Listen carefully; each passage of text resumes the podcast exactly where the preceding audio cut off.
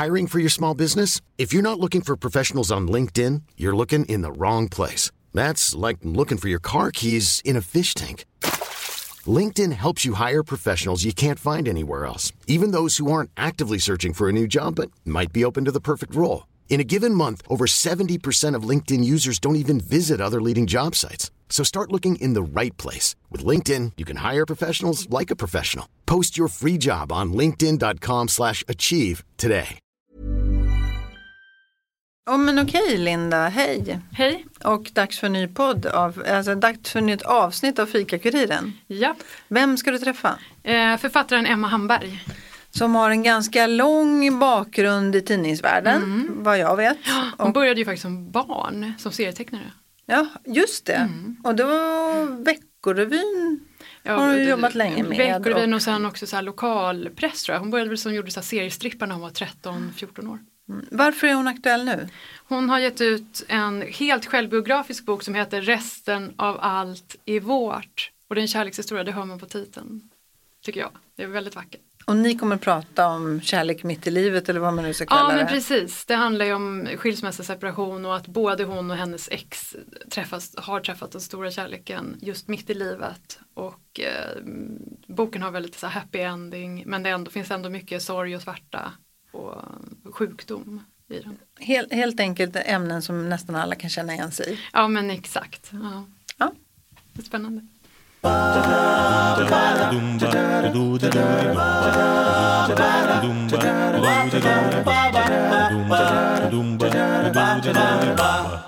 Välkommen Emma Hamberg. Tack. Hur mår du idag?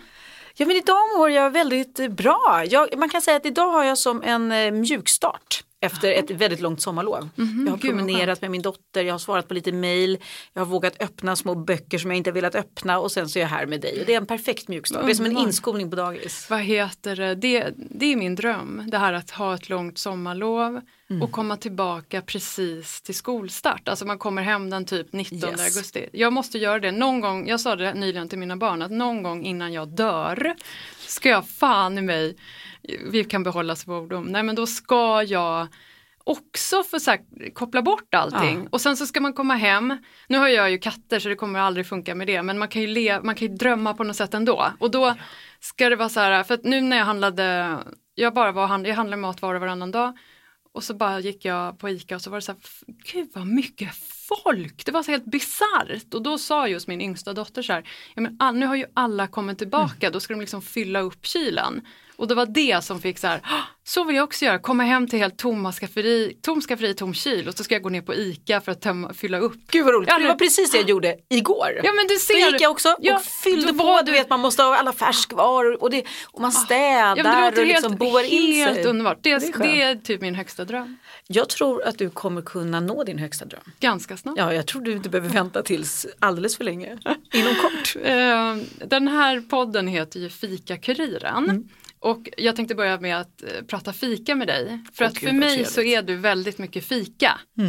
Men Berätta, eller hur? Visst Det är det? så otroligt Känner du igen dig i den bilden? Alltså, jag skulle säga så här, jag har ju gjort kokböcker tillsammans med min bästa vän Annette. Hon är Madame Fika. Alltså det finns inget Annette inte kan baka och fixa. Du vet, hon kan så baka lite på höften och allting. Jag är jätteduktig och älskar att laga mat. Så Men bakning mat. är egentligen inte min bakgård om vi säger så.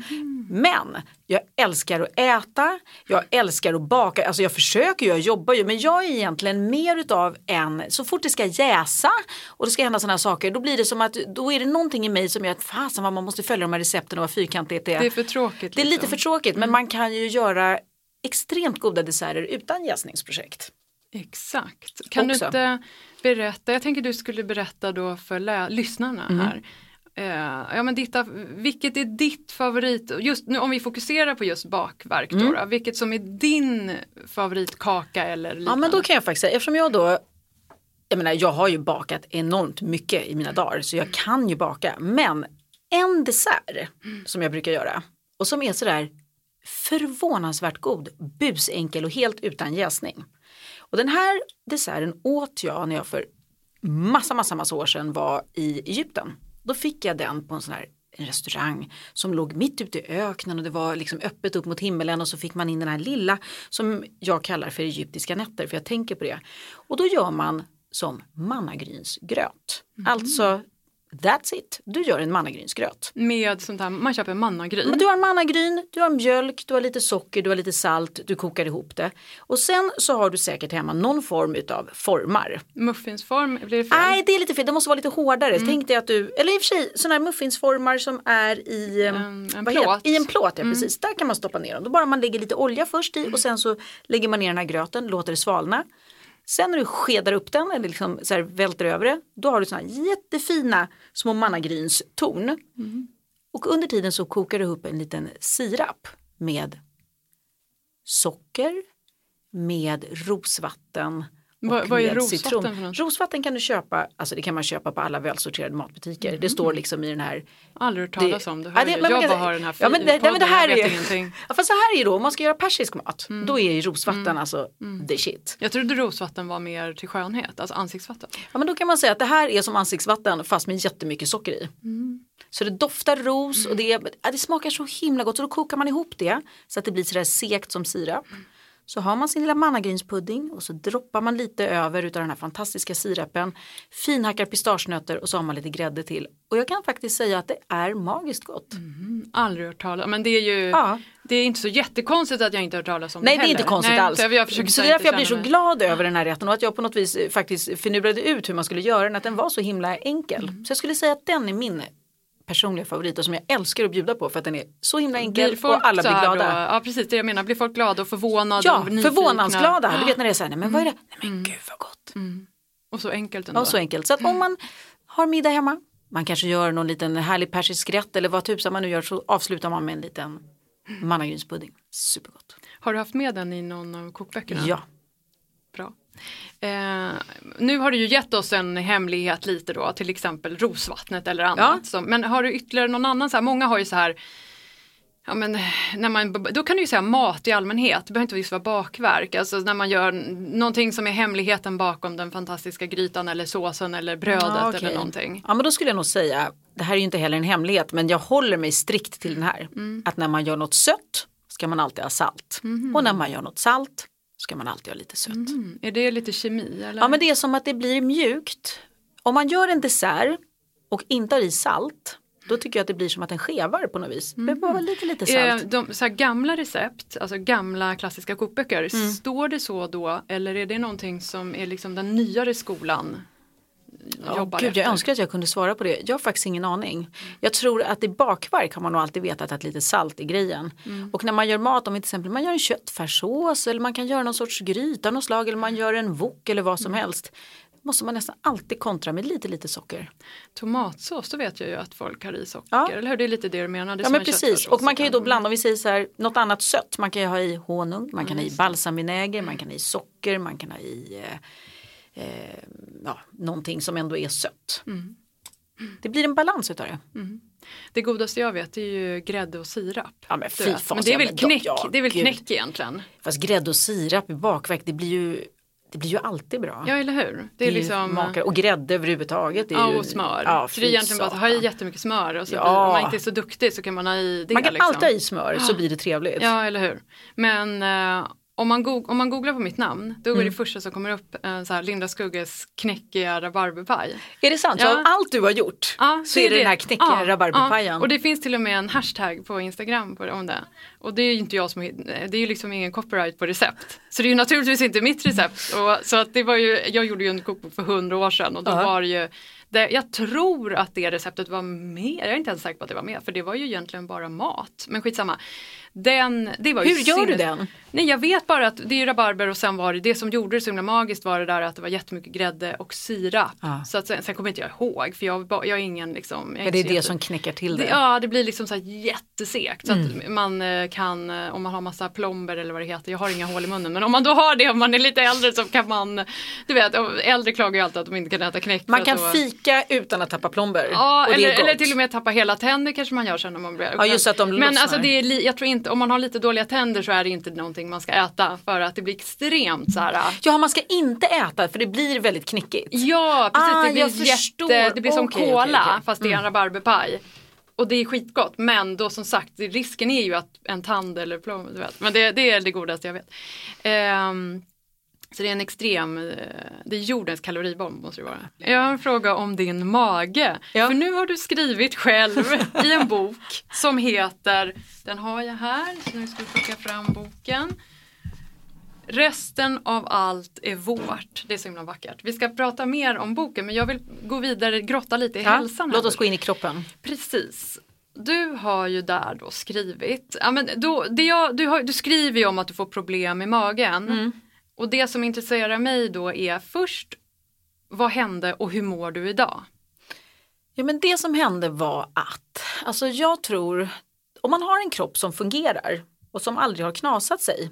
Jag tänker på dig som lever med en kropp som har knasat sig så mycket för dig och hur man blir så medveten om sin kropp och allting då. Jag och min kropp har på något vis alltid varit i någon sorts här skön symbios. Jag har inte tänkt på att jag har en kropp för den har aldrig knölat med mig. Eh, och så det här var då för tre, tre och ett halvt år sedan måste det vara då. Jag har skilt mig, jag har gått in i ett singelliv som är liksom ganska befriande och härligt men också ganska jag är ute mycket. Jag har hög energi och jag är lite manisk skulle man kunna säga. Liksom. Mm. Utan att vara på ett sjukligt sätt. Mm. Men att det är, man är men speedad, sorts, energi, speedad, energispidad. Precis, ja. energirik och speedad. Så det jag börjar med att märka är att jag går ner i vikt. Och eh, att jag är så men gud vad konstigt det känns liksom i kroppen att det är någonting annat. Och att det faktiskt kommer blod helt enkelt när jag går på toaletten. Mm. Börjar du googla, börjar du googla, googla då på en gång? Eller? Ja då börjar jag googla och, eh, och då verkar det som att det kan vara hemorrojder. Så då går jag till en doktor och då har jag inga hemorrojder.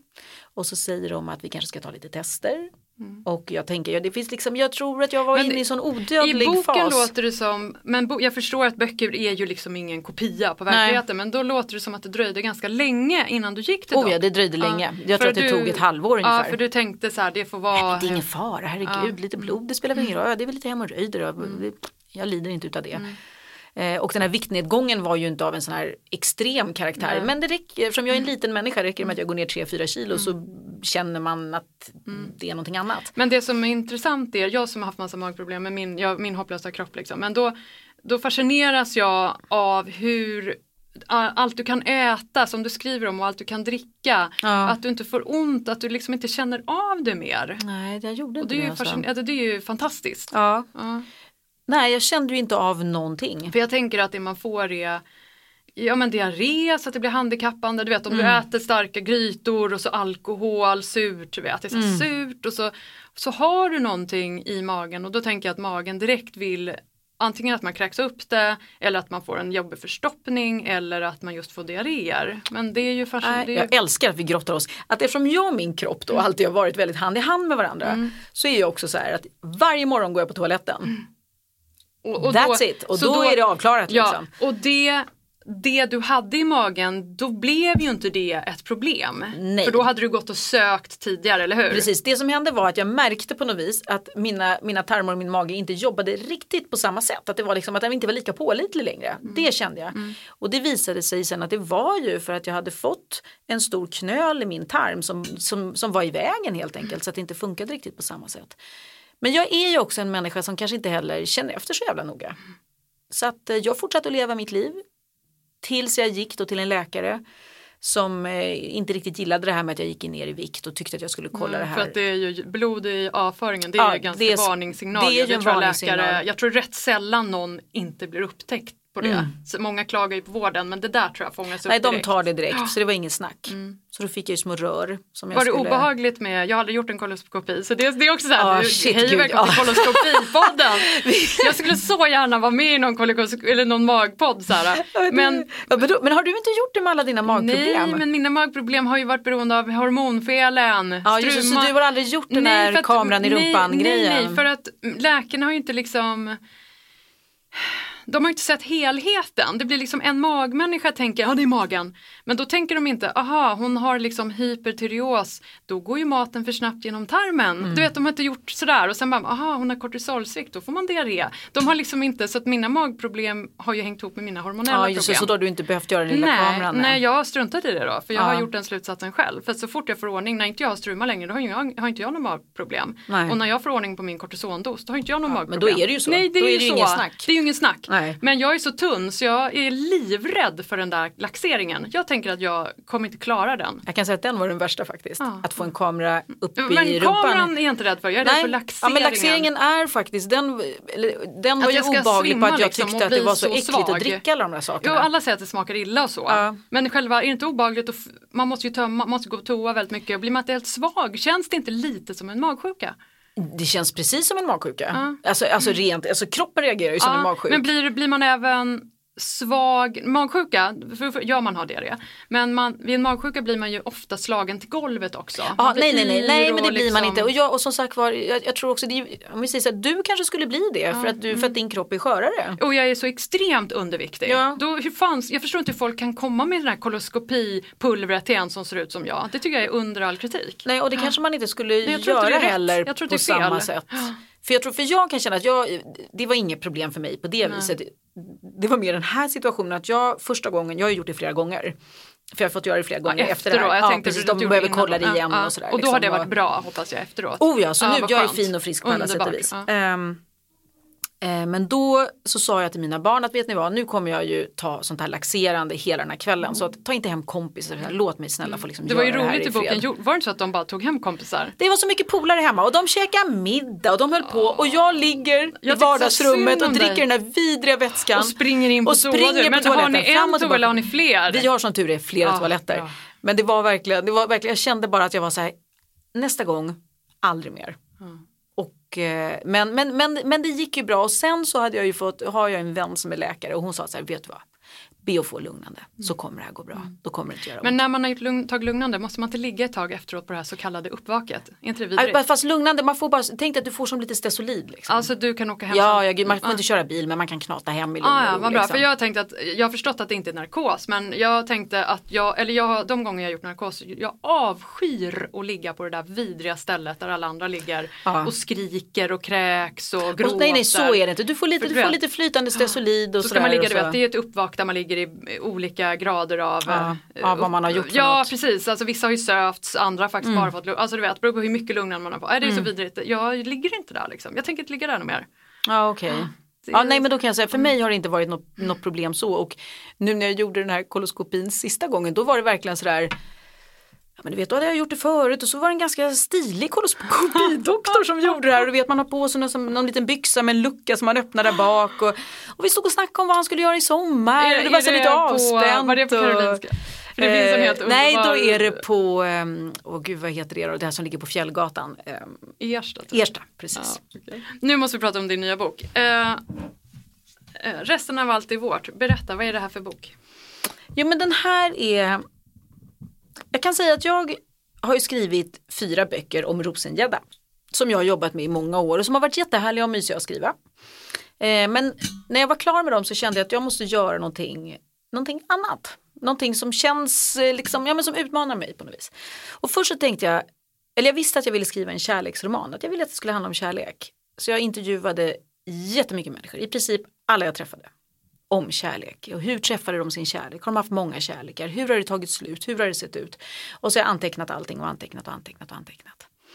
Eh, sen så började jag titta på mitt eget kärleksliv. Och eh, på det kärlekslivet som jag haft tillsammans med min exman och den här nya mannen som jag träffat och all längtan och all sorg och alla bedrövelser och alla förhoppningar. Och så kände jag att nej men det här jag har min berättelse. Jag ska berätta om mig själv. Och eh, då gjorde jag det. Är det din första rent självbiografiska Ja det är det. Ja. För den här är faktiskt helt självbiografisk. Det, det handlar om mig, Emma mm. och det handlar om min värld och mina barn och mina vänner mm. och min gamla kärlek och min nya kärlek. Och alla är ju med med namn. Så. Alla är med med namn. Har alla läst? Och alla har läst. Ja, vad säger Eller alla utom min exman har läst. Men ja, han... till exempel, då frågar man ju vad säger... Ja. Men han har inte läst men han vet om. Han oh vet ja, gud ja och hans nya kvinna har ju läst och sådär. Men, men han litar på mig. Mm. Mm. Och så barnen, vad säger de? Har de ja, läst? Men, ja, barnen har läst, men de har ju, till början fick de ju bara läsa de delar där de själva har varit med. Mm. Eh, och vi har även gjort så, det, det, blir ju så också när, eftersom jag då ska skriva om den här boken och det är dialog och allt möjligt så kan det vara vissa saker, vissa människor är lätta att skriva. Mm. Vissa människor är svårare att skriva. Att skriva mina barns dialoger kan vara lite knepigt för de har ungdomsspråk och sådär. Mm. Så då har vi faktiskt gjort så att vi har lajvat de situationerna mm. som, eh, som vi alla vet har hänt för vi har upplevt dem förut. Så speciellt med min yngsta dotter Saga som ju faktiskt är lite som en röd tråd i den här boken. Eh, så har jag tagit upp situationer som har varit både jobbiga och roliga där vi har varit tillsammans och så har vi gått igenom dem ihop och så har hon så har jag sagt okej okay, nu säger jag det här, vad säger du då? Mm. Och så blir det som att vi återupplever det här och det var, det var lite jobbigt faktiskt. Mm. Men det blev fint så att då har jag kunnat skriva ner precis så som, som alla har pratat och som alla är. Varför tycker du hon är en röd tråd? Om jag vill höra med dina ord. Jo men Saga är ju då min yngsta dotter, jag har tre döttrar.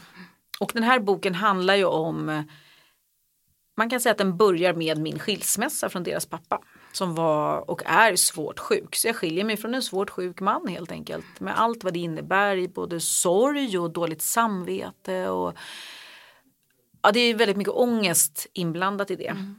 Och, vad har han för sjukdom?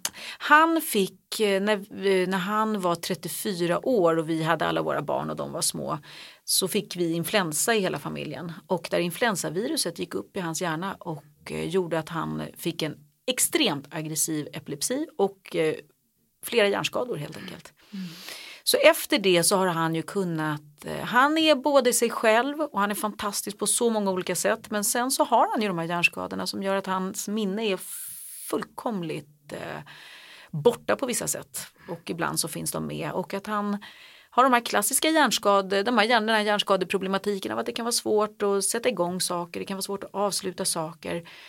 Det kan vara svårt att hålla ordning på sina relationer och, och vänner, att det liksom är att att bara finnas till kan vara mm. nog så krävande mm. av energin mm. och så har han ju då den epilepsin dessutom mm. som gör att han kan krampa flera gånger per dag ibland. Kan han känna liksom hur, jag vet inte hur det här, jag måste säga det på så, här, så att man säger det så här äh, försiktigt och på ja. rätt sätt. Uh, nej men är han bitter på livet eller är han så pass sjuk att han har accepterat, förstår du vad jag menar? Kan han liksom ja. känna att Jag tror, alltså det här är ju, om vi säger så här, det är för jävligt mm. att bli så här fruktansvärt sjuk när man är 34 år och förlora så otroligt mycket. Han har inte kunnat vara pappa på det sättet han vill, han har inte kunnat jobba på det sättet han vill.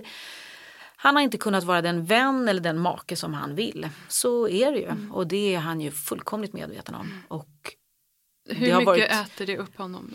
Jag tror att det åt upp honom mycket mer i början.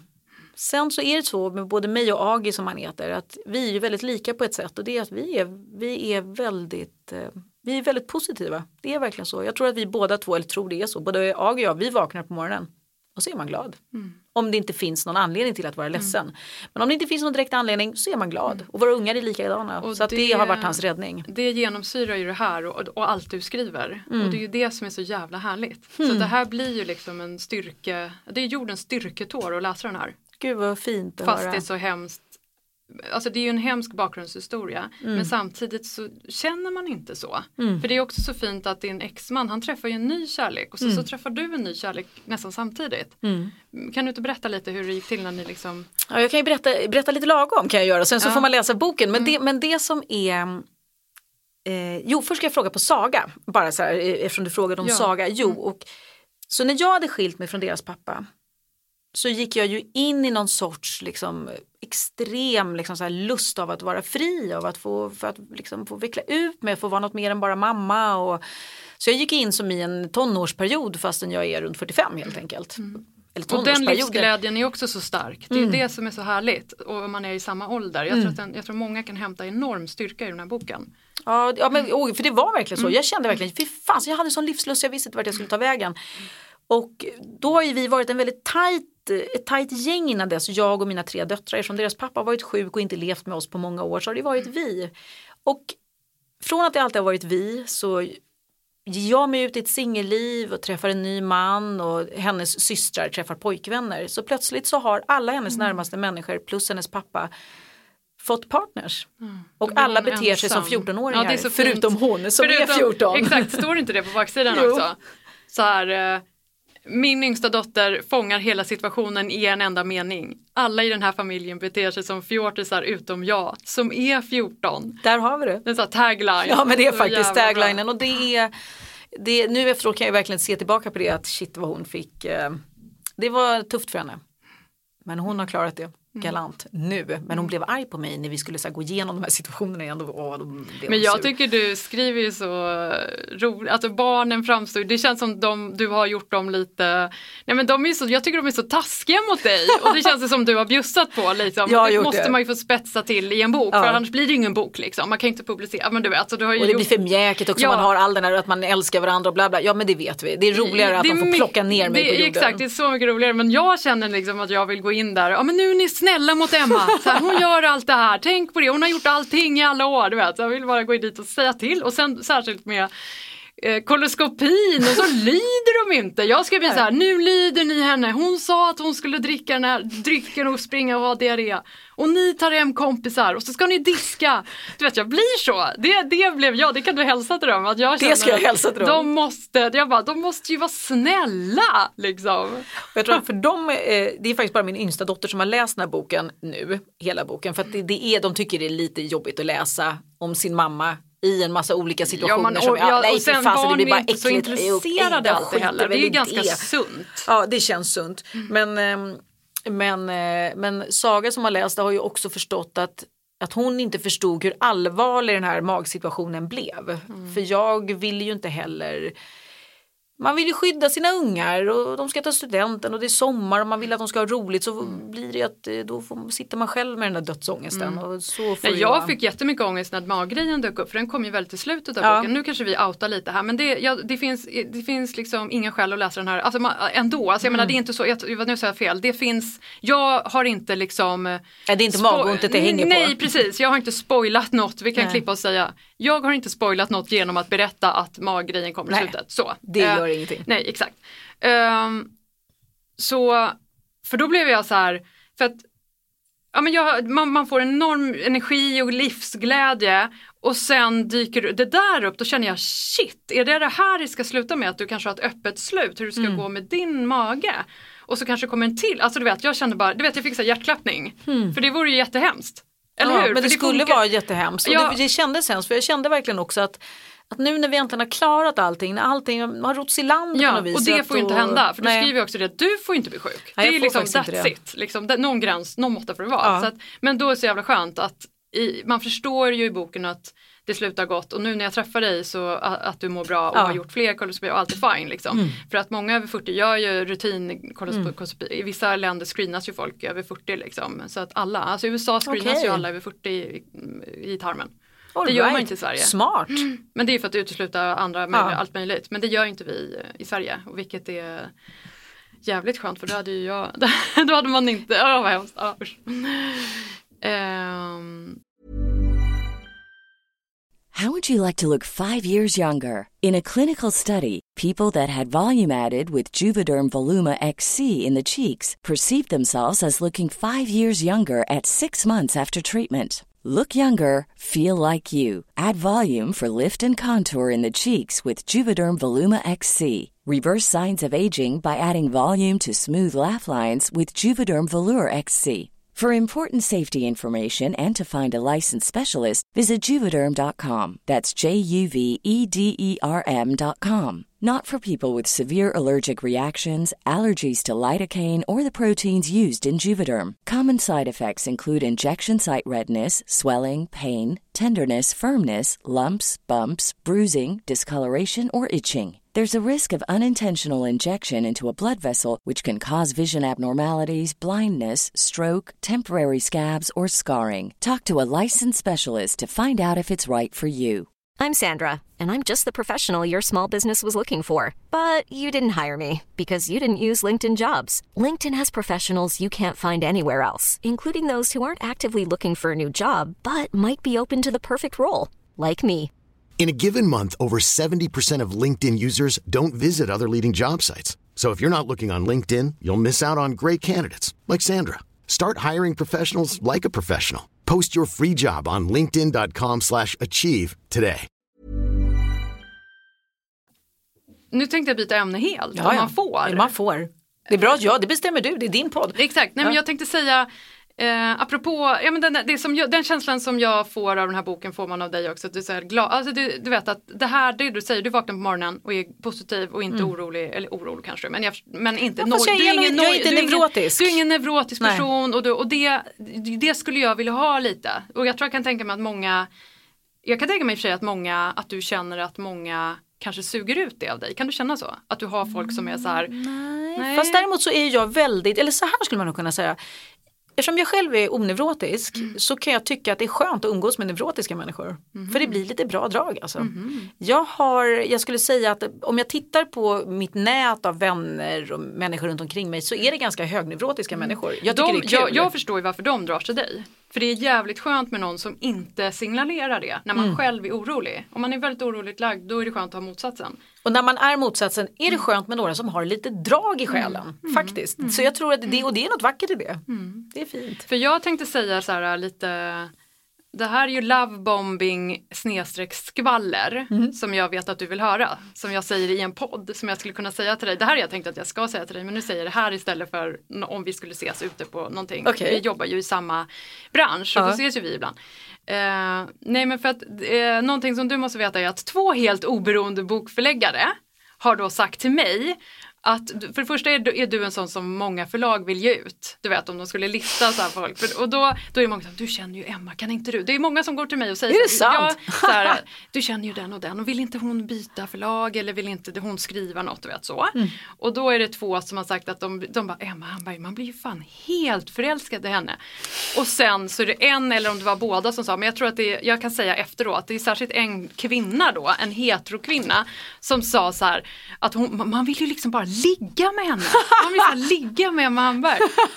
Och visst är det roligt? Och det är inte, det har inte de sagt till dig, eller hur? Eller har de till Nej med? absolut inte, det är ingen För det som har sagt att de vill ligga med mig. Inga heterokvinnor har sagt det till mig. Säg det Men till visst mig. är det helt fantastiskt? Men gud, vad, jaha vad speciellt. Jag kan Okej. säga efteråt. Jag vem- säger efteråt vem det är så att jag vet, eh, så jag kan hålla koll på det här. Ja, så du kan ha lite så här, uh, hålla distans. Jag skojar. Nej, men alltså det är ju inte det helt fantastiskt. Och eftersom du kommer från heterokvinnor, om du skulle komma från män skulle det kännas lite obehagligt. Ja, ja. Men, eller obehagligt. Jo, men det är skulle- inte men det är inte något helt annat. Det här känns totalt ofarligt och bara det är ju en, härligt. att säga på det sättet, det är ju bara en explosiv Ja, kärleksförklaring är som har med att göra, henne vill jag jobba med, hon har den här energin och Det är bara fint. Jag det blir bara jätteglad. fint. Men visst är det roligt att de drar det till sin spets så, att Ja, henne vill jag ligga Ja, med. men det kanske är, ja du. Fråga dem nästa gång. Ja men exakt. Men eh, då, då är min motfråga, eller min motfråga blir helt fel, men min följdfråga blir vem vill du då ligga med inom citationstecken? Åh, delvis vill jag ju genast ligga med de här två förläggarna för att jag blir så smickrad. Så att jag vill smickerligga med dem. Eh, men sen- Smickerligga är ett väldigt bra eh. Men sen så tror jag att om man nu ska prata om så här människor, för jag förstår ju vad du menar, det här är ju människor man vill äta upp helt Ja, enkelt. Och ja. då, då tänker jag ju på min en av mina bästa, bästa vänner, Annette, som jag har gjort kokböcker med. Och. Rosvall, Anette Rosvall. Mm. Annette Rosvall. Hon var ju en sån här människa. Vi, jag och min familj, vi hade precis flyttat till Norrviken som är en förort i Stockholm. Och vi hade flyttat dit extremt spontant, vi kände ingen, det var egentligen fel sida stan. Men så har jag en granne som står i trädgården, hon har så här lite för snygga klänningar för att stå och trädgårdsjoxa och så ser jag att hon trädgårdsjoxar inte så mycket egentligen så står hon mest och dricker kaffe och tittar på sina halvrisiga eh, risiga planta- planteringar.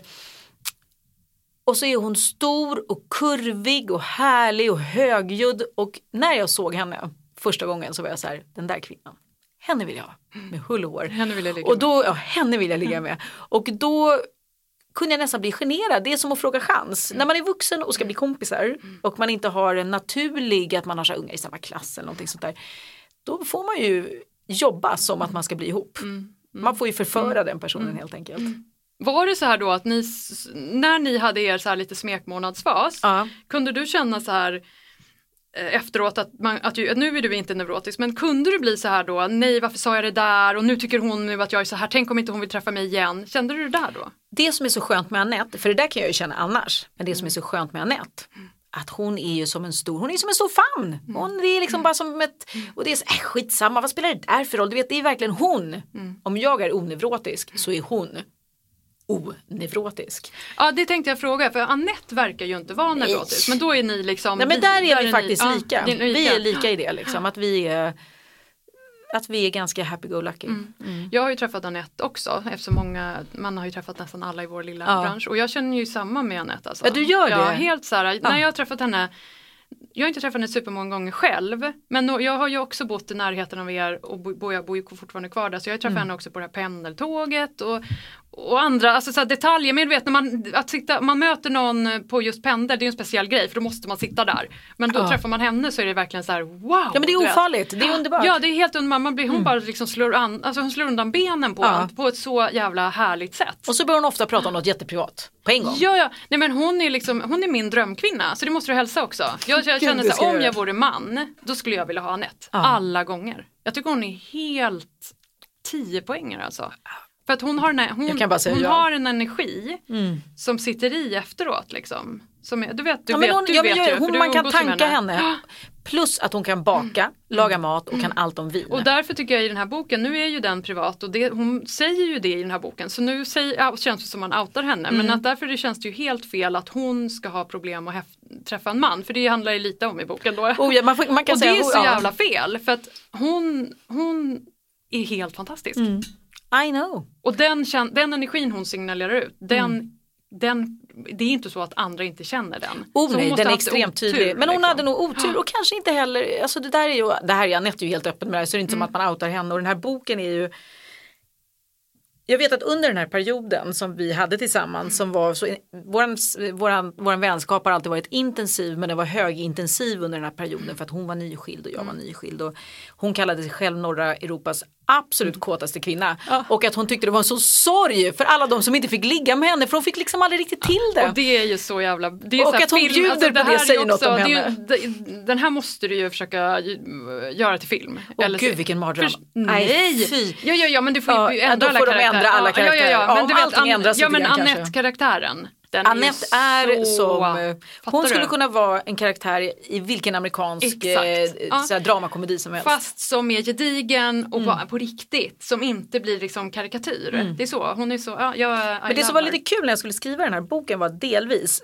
för någonting som jag bestämde mig för när jag liksom så klev in i mitt nya singelliv och hade på grund av att min exman faktiskt på ett nästan mirakulöst sätt träffar en ny kvinna vilket också är väldigt filmiskt. Ja men det är väldigt så att man filmiskt. blir så glad och man hoppas att ja. det där måste hålla i resten av deras ja, jag hoppas, alltså jag hoppas det. De är ju tillsammans fortfarande. Mm. Och eh, de träffas ju faktiskt på ett helt sensationellt speciellt sätt och hon är bara 24 år när de träffas och mm. vacker som en dag. Kan du inte berätta lite om det dramatiska sättet för det är också ja. väldigt filmiskt. Jo men det är det och det är eh, och jag har precis skilt oss eller bestämt oss för att skilja oss och levt i separerade, vi har ju levt separerade i flera år som vänner liksom. men, men nu är det liksom hett läge att nu ska vi skilja oss.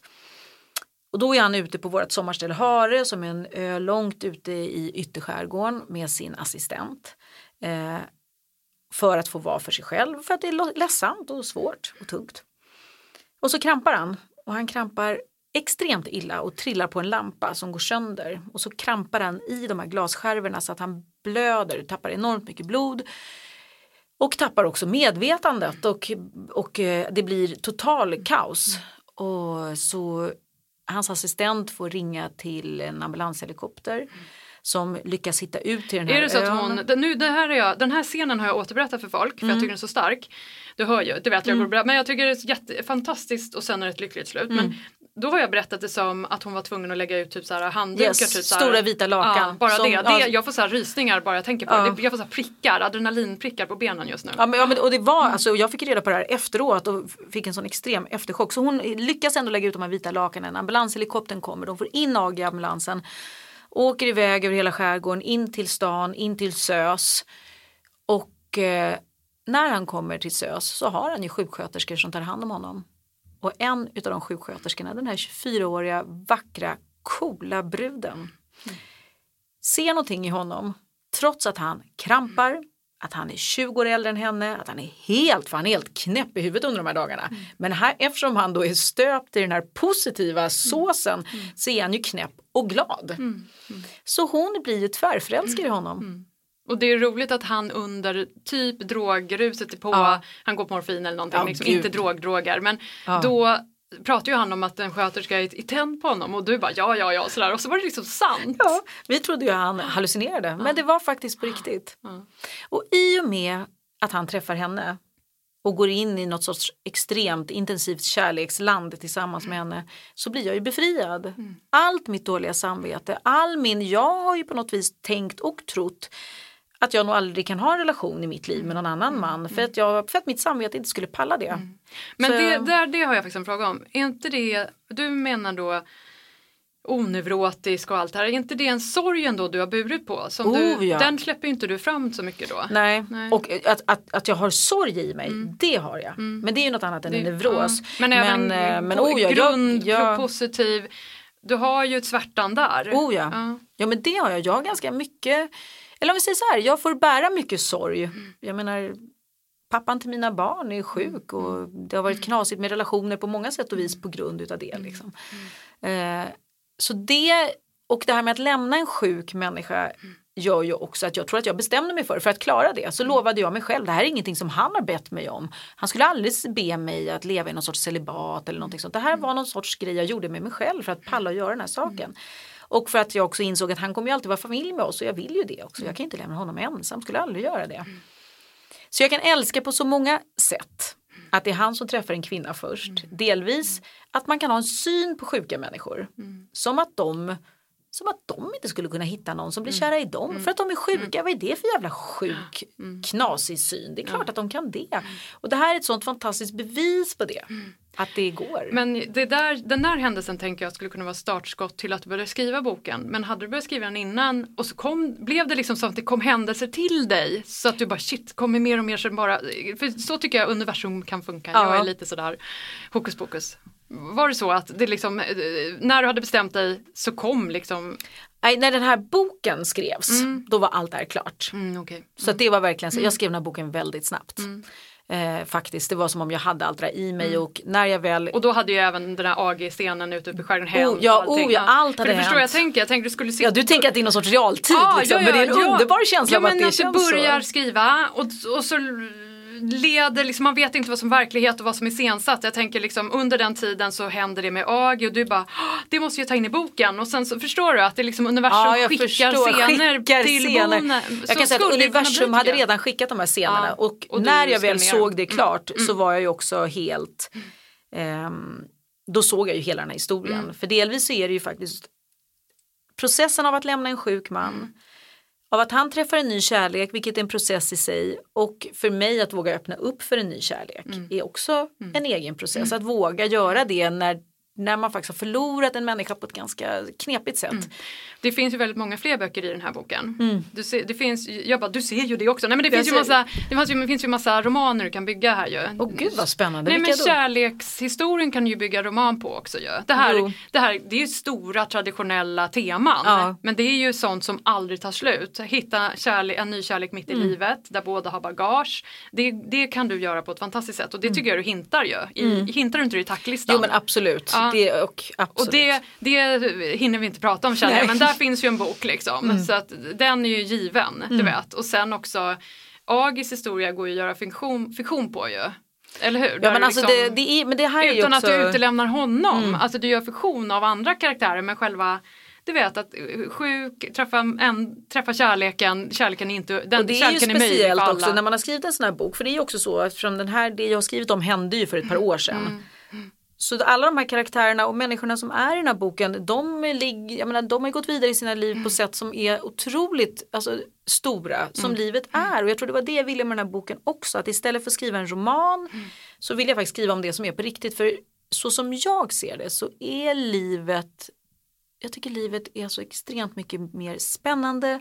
Men livet är ju som en sorgligt, roman. Det är som en roman, Ja. det är bättre än en roman. Och, att, Absolut. och jag tror att det är därför det finns så mycket som man nu kallar då liksom inte feel good utan real good. Liksom. Att Ja, det, ja, ja. finns, att det, Mm, det finns här är ju real Det good. där är real good. men det Att måste på ni, riktigt. kommer ni trycka det på Jag har ingen aning. Det kanske det var faktiskt Jag- jag- Amelia Adamo som berättade för mig häromdagen. Du vet väl Emma att den där genren den kallar vi för real good. Ja men för det är jättebra för jag har ju någon slags promobok eller vad det kallas. Det heter ju så här. Ja. Det, är ju en tid, det här är ju inte riktiga versionen av boken. Nej just det, du Så har en liten Ja, föreläsning. för, ja, så att jag hoppas, hoppas att förlaget skriver real good. Det är ju för fan det är helt som att jag måste smsa det, jag har Ja, helt glömt bort det. Jag kom på det nu när vi efteråt pratade måste du smsa förlaget bara skriv fucking real Ja. good på. Men sen tänkte jag Tinder-grejen. Mm. Det har jag också återberättat för jag Det är så mycket, du vet det blir jättespännande med den här historien för det är så dramatiskt. Mm. Så då blir det så här, du måste läsa det här och det är så spännande det här. Så då trodde jag, jag trodde podden med, du, du och Anette och kanske grannkvinnan. Ja, Sofia. Ja. Kan, du och Anette gick ut på Tinder i alla fall. Oh, ja.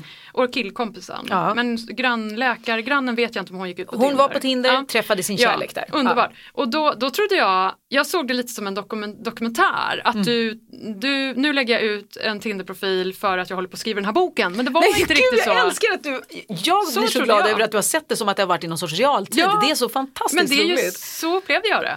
Och det, blir, det är ju jättespännande. Men att det är ju lika bra även om det inte är det. Så att säga. Det Och jag, ju, men jag, det jag tror som jag bestämde mig för då när jag, när jag var i den här situationen var att jag bestämde mig för att nu ska jag leva mitt liv som om det vore en romantisk komedi. Ja, du ser, det var ju så jag menar. Därför trodde jag typ att jag trodde du hade eh, boken klar för dig i stora drag. Okej. Och, och det är liksom de här sjuk man, hur, separation, han träffar ny, nej, nej, alltså, du vet så. Mm. Och sen så tänkte jag att du, nu måste jag leva till fullo för jag ska skriva om allting jag gör. Så såg jag det. Men det är ju, Ja. så kan du ju göra, så kan du ju göra anytime. Så det, det är, Det är det, en, en jag, kan säga så här, rekommendation. jag skulle säga så här, det som har hänt Mm. efter att jag skrivit den här boken är att det är precis så jag har börjat göra för min nästa bok. Aha. Jag har istället tänkt, för då har jag varit, för min nästa roman, nu ska vi inte prata om den, men då satt jag och funderade på att att den delvis ska handla om en äldre kvinna som bestämmer sig för att bli au pair för att hon har tappat allt och hon är i 50-årsåldern och hon var aldrig au pair när det var dags. Ah, det. Och, jag, och det här är ju för att jag aldrig har varit au pair. Och då tänkte jag så här, men gud jag kanske skulle vara au pair för att pröva hur det är. I ett annat land. I ett annat land, precis. För jag försöker ju lära mig franska, det går skitdåligt. Och då sitter jag och tittar i lokaltidningen, Södermalms lokaltidning och ser en liten annons där det står Vill du bli au pair i Paris? Du får gärna vara äldre. Så jag svarar på den. Har du fått svar? Ja. Ska du göra det? Ja, tyvärr så passar det inte våra tider riktigt men vi ska träffas i oktober. Du kan annars hitta någon annan. Det är ju sista, Ja, det där ja, är ja. startskottet. Startskottet. Du ser ju bokomslaget. Hur, ja, En är det annons. annonsen? Annonsen. Den fikar man ju. Ja, Men du oh, vet, eh, du får upp här, gärna vara äldre, nej, nej, nej, du vet sånt där, sådär, så står det Ja. real good. Real good alltså. Ja för det du kanske är den real good, för det som är grejen med där du och jag är nu med våra barn som börjar bli äldre. Nu har jag ju fortfarande en 16-åring hemma så jag kan inte ge mig iväg och vara au pair i ett halvår, det funkar liksom inte. Men snart så öppnas ju de här nya dörrarna, de här efter 50 dörrarna. Där man faktiskt kan göra. Ja. precis det man inte kunde göra eller som man Det ville är göra då när man man drar var på i 20. sig leopardbikinin. Exakt, det är då leopardbikinin kommer, det är då man blir au pair eller det är då man Jag har blir... varit upp här. Hur var det? Ångrar du dig att du gjorde det? Nej, nej, nej, men det var det, jag åkte dit till London bara för att kunna gå på konserter. Så att, eh, det var helt okej. Jag, vet inte, det- jag är ju väldigt uppstyrd. Så Ja. det var, jag hade mina, upp, de, de hade jättemånga djur. Jag tog hand om djuren. Det var tre barn. Jag, och jag körde vänstertrafik. Jag var helt värdelös på det. Jag körde tvätten till dry cleanen. Jag körde en Volvo i vänstertrafik i London. Det hör jag. jag ska, men det blir Alltså ingen när bra du säger det här så älskar jag, alltså jag blir så Ja, avundsjuk jag Nej, nej, nej, det sakerna. finns ingenting att säga. Det var, det var ju ställe för jag, alla andra de flesta åkte ju så här och bodde share the room i London, fyra och fyra, fem och fem. Du vet, Ah. sunkiga hålor så jobbar de på någon bakery eller en bar. Ah. Men jag var så socialt inkompetent att jag hade nog, jag, inga av mina kompisar ville åka med. Och jag ville inte åka med okända jämnåriga och bo i någon shared grej Nej. och jobba på en bar, det passade inte mig. Så då passade det mig mycket bättre att bo i en familj. Och jag hade inte så mycket med dem att göra. Nej, För det var ju barn- ungarna du tog hand om. Ja precis, så de vuxna var inte, den pappan jobbade väldigt mycket och mamman, du vet det var ju så överklassfamilj för mamman var ju sån här satt i rätten som jury hela tiden. Mm. Och sen, hon var typ aldrig hemma, hon, de, det var mycket så här, du vet charity, de håller ju på med sånt. Det Ja, var lite så här. American fast det var British. Liksom. Okej. Men nej men jag, jag, så det passade mig väldigt väl för jag skötte mina grejer, det var liksom som sagt väldigt många olika djur. Liksom Vad hade sköldpaddor och det var jättemycket djur. Liksom. Tre hundar och jag tycker ju om hundar, det var ju helt fine. Och så var det ju jättemånga så Och här, fiskar sköldpaddor. och sköldpaddor och mycket så här terrarier med sådana konstiga grejer. Så jag skulle sköta dem och så dammsög jag. Jag hade ju hand om barnens rum väldigt Mm. mycket. Plocka och jag skulle, plocka, jag skulle packa deras väskor. Så var det mycket klicket och de var ju skoluniformer. Då, Men sånt där är ju du bra på också, jag är jättebra på sånt Ja. liksom. Och det var så här lakan byts den dagen, cricketgrejerna och den yngsta killen eh, kissade i sängen hela tiden så fick jag hålla på och tvätta det och fixa hans kläder. Nej, men jag, jag hade koll på deras liksom, matsäckar. Men jag, var, jag, hade, jag har ju det i mig på något sätt. Jag borde ha, så, om inte jag blev sjuk borde jag ha så, åtta barn. Ja, nu så blev du bara ja, kan Ja, liksom- ja, ja, jag bara dun, dun, dun. Men jag, nu blev ju jag dålig så jag hade ju, in, det ska jag inte ha. Men eh, nej, så det där var väldigt, det passade mig väldigt väl att ta hand om det där. Det var liksom ingen problem. Men, och sen på kvällarna gick jag på konserter. För det var ju precis då jag skrev på den här ungdomstidningen och så samtidigt. Så jag gjorde både intervjuer och jag hade jättemycket fritid. Det var liksom så här, nej men så det där, det var, jag hade väl någon in, jag var ju 18 bara. Direkt efter studenten, eller åkte du 19 blir man ju Ja. kanske när man tar studenten. Ja, inte för att vi ska prata om då din nya, den här nya au pair-boken, men när, eh, när kan man få njuta av den då? Ja men den kommer man förhoppningsvis få njuta av då. Då kan jag tänka mig om jag skriver nu, ja men då kanske det blir Nästa höst? kanske nästa höst eller nästa vår kanske det blir. Vi får se. Det Men det är en på. fantastisk idé. Alltså. Ja, men jag tror och att det kan För vara- övrigt skulle det kunna bli tv också. Ja men alltså framförallt så är det också att jag det är ju speciellt när man träffar en ny man. För man kommer ju in i ett helt nytt liv. Det är det som är så härligt. Och, Och han är ju fransk. och han är ju eller fransman, halvfransk kanske. Så det här är ju också eh, man kan säga att jag har kommit till miljöer som jag känner att de här vill jag skriva om. Det här är fantastiska miljöer. Till exempel hans gaymorbror som bor nere i ett gammalt kloster som han har byggt om till ett gay paradise på 80-talet. Bara det är liksom helt makalöst. Och att det är därför jag då också försöker lära mig franska. Mm. Så jag, jag har gått på kvällskurs i franska i ett år och typ lärt mig kan- ingenting. Nej, jag, är- jag har, det jag har förstått är, jag har ju skyllt på att, att jag var lite så här snurrig i skolan och sådär. Att det var för att jag var ung. Men jag tror att jag är Precis som om du säger så här, jag är för socialt inkompetent för att bo där. Kan, så är jag för socialt sugen. Jag är för sugen på de som jag pluggar med. Jag kan inte fokusera, jag vill hänga, jag vill, ska vi inte gå ut och ta ett glas vin efteråt? Ska vi inte liksom... Jag, jag är det, det är helt knäppt men så är det fortfarande. Mm, intressant. Och så är jag nog inte så begåvad på språk, inte franska i alla fall. Jag tänker att jag ska lära mig tyska. Men det ska vi inte prata om. Nu ska vi prata om ehm, Ja, vad har fi- du här? Fikat. Jag har med mig, för att vi Tidigare i de här poddarna har vi liksom suttit och ätit medan vi pratar men det har ju blivit jätteäckligt och smaskljud liksom. Så, Ja. bara, jätteäckligt. så nu tänker jag att vi avslutar istället podden med att fika. Och nu Underbart. har jag tre små saker. Ja. Eller vad, kon, är det kondisbitar typ? Ja men Lite det skulle man väl kunna modernare. säga, det ser ut som små kondisbitar. Det är ett väldigt fint ord, kondisbit. Då är det mörk, den här chokladgrejen är en väldigt liten sak. Ja, Eh, liten- Mörk ganache.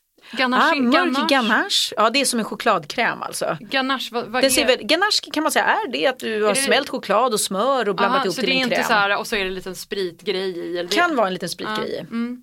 Den ser ju väldigt krämig och fin Är det ut. mörk ganache? Den ser väldigt ljus ut utanpå. Men det, kanske står- är mörk inuti. Ja, precis, Spännande. Mm. det står i alla fall att den heter det. Och sen är det två råbåls. Ah. Det är ju jag som tycker det är så himla gott. Så att jag tänkte jag skulle, äter du råbåls? Jag, alltså jag älskar ju rå, jag tycker det är skitgott. Har lite, vad är det i den vita? Mm. Ja men exakt, jag ska se om jag kan se. har ju, jag, är inte, jag, är, jag är väldigt svag för mörk choklad, inte så svag för vit choklad. Men Nej, om det här är men det är då, är, då är det kokos i den Ja då? det är kokos och citron. Så att det är ingen Ah, choklad i. Och vad är det i den där då? Den heter Blueberry Mint.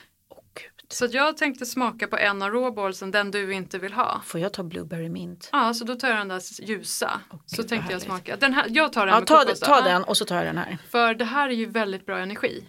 Nu ska vi se. Och det behöver ju du. Ja, Och jag också. Mm. Och nu kör man. mm, det, jag har lite innehållsförteckning. Oj, den här var ju supergod. Det är nog... I min är det nog bär ju, man ser ju dem. Oj, det tror man är så här tranbär eller något men Mm, det, det är dadlar. Aprikosdadlar står det. Jag trodde det var liksom, men, ja, men det är bra. Chiafrön, aprikosdadlar, cashew, kokos, det hör ju. Det är ju liksom väldigt bra.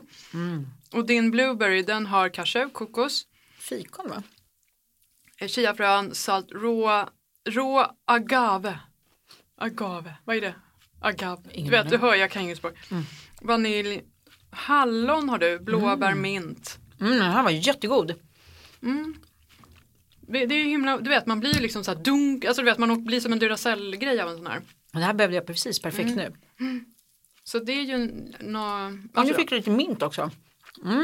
är, det, är de här svåra att göra själv? För då Nej, måste man ju sånt här är pressa. jätteenkelt. Men du behöver, en, du behöver väl en bra mixer? Och sen, Så man kan mosa allt där. Mm, och sen då klämmer man ihop det liksom. Mhm. Men om jag gjorde det så känns det som att de skulle falla isär. Men du får nog ha olja i eller kokos, mm. eh, kokosolja eller vanlig olja. För man fattar ju om de innehåller om de innehåller choklad då förstår mm. man ju att de stelnar. Mm.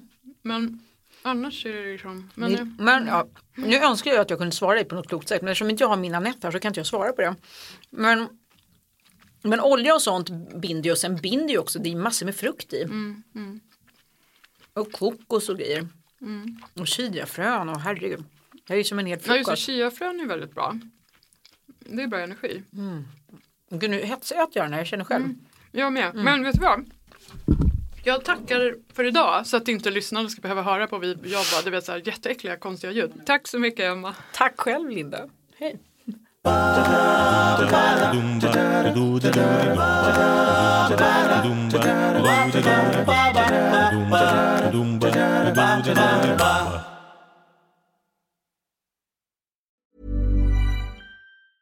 Ever catch yourself eating the same flavorless dinner three days in a row?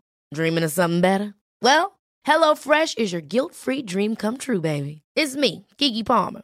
Let's wake up those taste buds with hot, juicy pecan-crusted chicken or garlic butter shrimp scampi. Mm. Hello Fresh. Stop dreaming of all the delicious possibilities and dig in at HelloFresh.com. Let's get this dinner party started.